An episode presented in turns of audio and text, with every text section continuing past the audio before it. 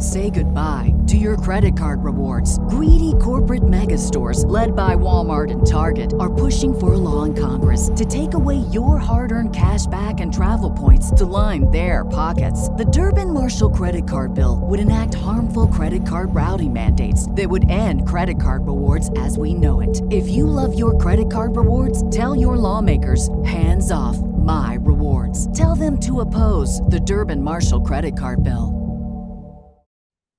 Hey kids, do you like wrestling? Well, we like wrestling too. We are Shake Them Ropes here on the Voices of Wrestling Podcasting Network. Myself and Chris Novembrino kind of doing a lazy river of wrestling criticism, going through the news and whatever happened in stateside television wrestling. And also, you know what? Sometimes we just like to watch old stuff and talk about that too. Love for you to give us a listen. If you haven't already, we are Shake Them Ropes here on the Voices of Wrestling Podcasting Network the story we have to start out with uh, this week is the ongoing Rock Roman Cody story, the We Want Cody movement, all this sort of stuff. So it basically, you know, it it we could start off at the Royal Rumble. Cody Rhodes wins the Royal Rumble. He's going to WrestleMania, as Michael Cole squeals. He, Cody is going to WrestleMania. He points at Roman. Roman's in the skybox. The jowls of Paul Heyman are, are shaking as Cody points to Roman Reigns and says, I'm coming for you, pal, at WrestleMania. Or so we assume. So on Friday, uh, a Friday's episode of SmackDown, Cody Rhodes comes out. He confronts Roman Reigns. Roman Reigns cuts a very, very good promo uh, before that as well. I do want to mention that a little bit. If, if people haven't seen that, the Roman Reigns promo was pretty good. The first bit of like actual like human emotion that have, has come out of Roman in quite some time, where it really felt like he was he was shooting from the hip in in, in more ways than one uh, in that promo. But anyway, Cody comes out confronts Roman Reigns, says he did some soul searching, he spoke with legends, and said that I, you know, Cody says, quote, finishing the story taking the championship away from you or he says is finishing the story taking the championship away from you or is finishing the story taking everything away from you? And the crowd kind of murmurs like oh, i don't really know what he's talking about here. And cody says i want that title. I should have won that title. I had that title won last year and you cheated. You took that thing away from me. Now the crowd's starting to get a little bit more buzzy. Okay here we go here we go. He says i want the title and i'm coming for you roman reigns but mm-hmm. not at WrestleMania. And you would think from the social media response that the fans went absolutely apeshit, berserk, booing, going nuts. They really didn't. They kind of, it was another kind of murmur, murmur, you know, what's going on. And he says, but there is another guy, and there's a guy that I did soul searching with, and there's a legend that I talked to. And this is when the crowd now starts to realize, okay, we know who's coming out next. So The Rock's music hits. Obviously, the new board member of TKO, The Rock, Dwayne Johnson, comes out. Crowd goes fucking bonkers for him. Cody hugs The Rock, leaves the ring, and we set up presumably Rock versus Roman for WrestleMania. So now, before we get into the stir that that caused, what did you make of what happened on Friday on SmackDown with Cody, Roman, and The Rock? All right, so the way that they got to Roman versus The Rock is utterly preposterous and makes no sense. Okay, Cody lost last year when Solo Sikoa thumbed him in the neck and fought all year to get back in position to get another crack at him, wins the Royal Rumble.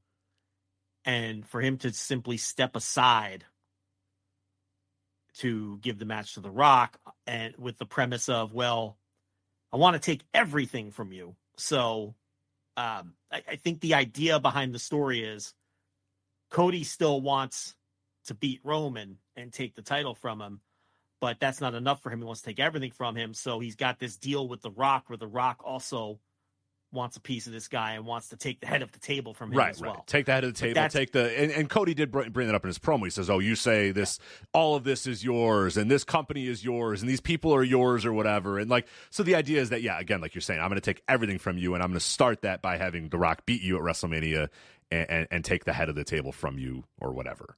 I think we all agree that that's just a preposterous way to get from the Cody match to the Rock match from a from a narrative standpoint, from a storytelling standpoint. Absolutely, right? absolutely, it sucks. It, it sucks. But, and, and, first off, he wins the Rumble. He points at Roman. That makes everybody in the world think that he's going for Roman. Right. Why wouldn't you? He wins the Rumble and points at Roman. you know what I mean? And, and then the presser, he talked all kinds of shit, like, "Oh, you didn't think we were going to do it." Like he even uh, doubled down right. during the, the Rumble presser.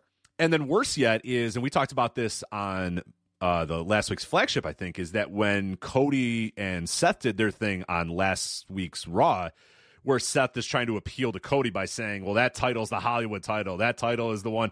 I'm the wrestler's title. I'm the everyman title. I'm the title that your dad would have wanted, you know, that sort of stuff. And for Cody to kind of nod willingly and then just go, mm, nah, I'm to go for Roman's title made you know we, we talked about at the time we were like wow geez that really makes the Seth title look kind of shitty right where Seth's just like come on you want this title and Cody's just like eh not really no but then on SmackDown to say, nah, not really, no either. To both of those, it's like, well, what do you, what, what are we doing here? What?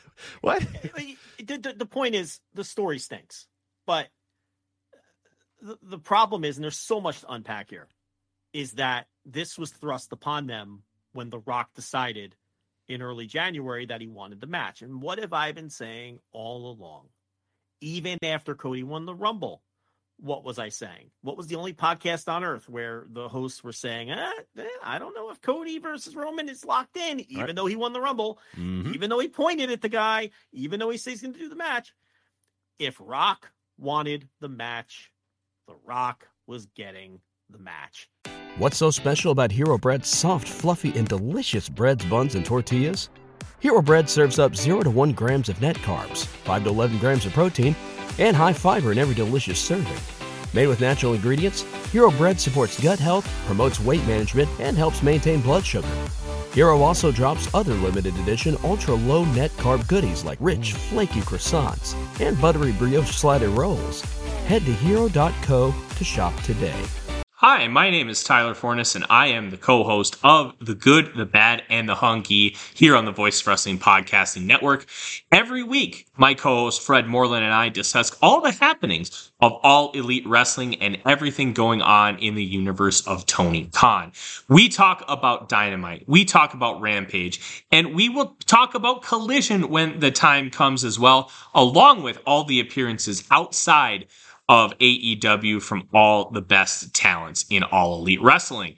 This is one of the more cohesive wrestling companies in the entire world, and we discuss every intricacy about it, including the unique booking of Tony Khan that is both a huge positive and a major detriment.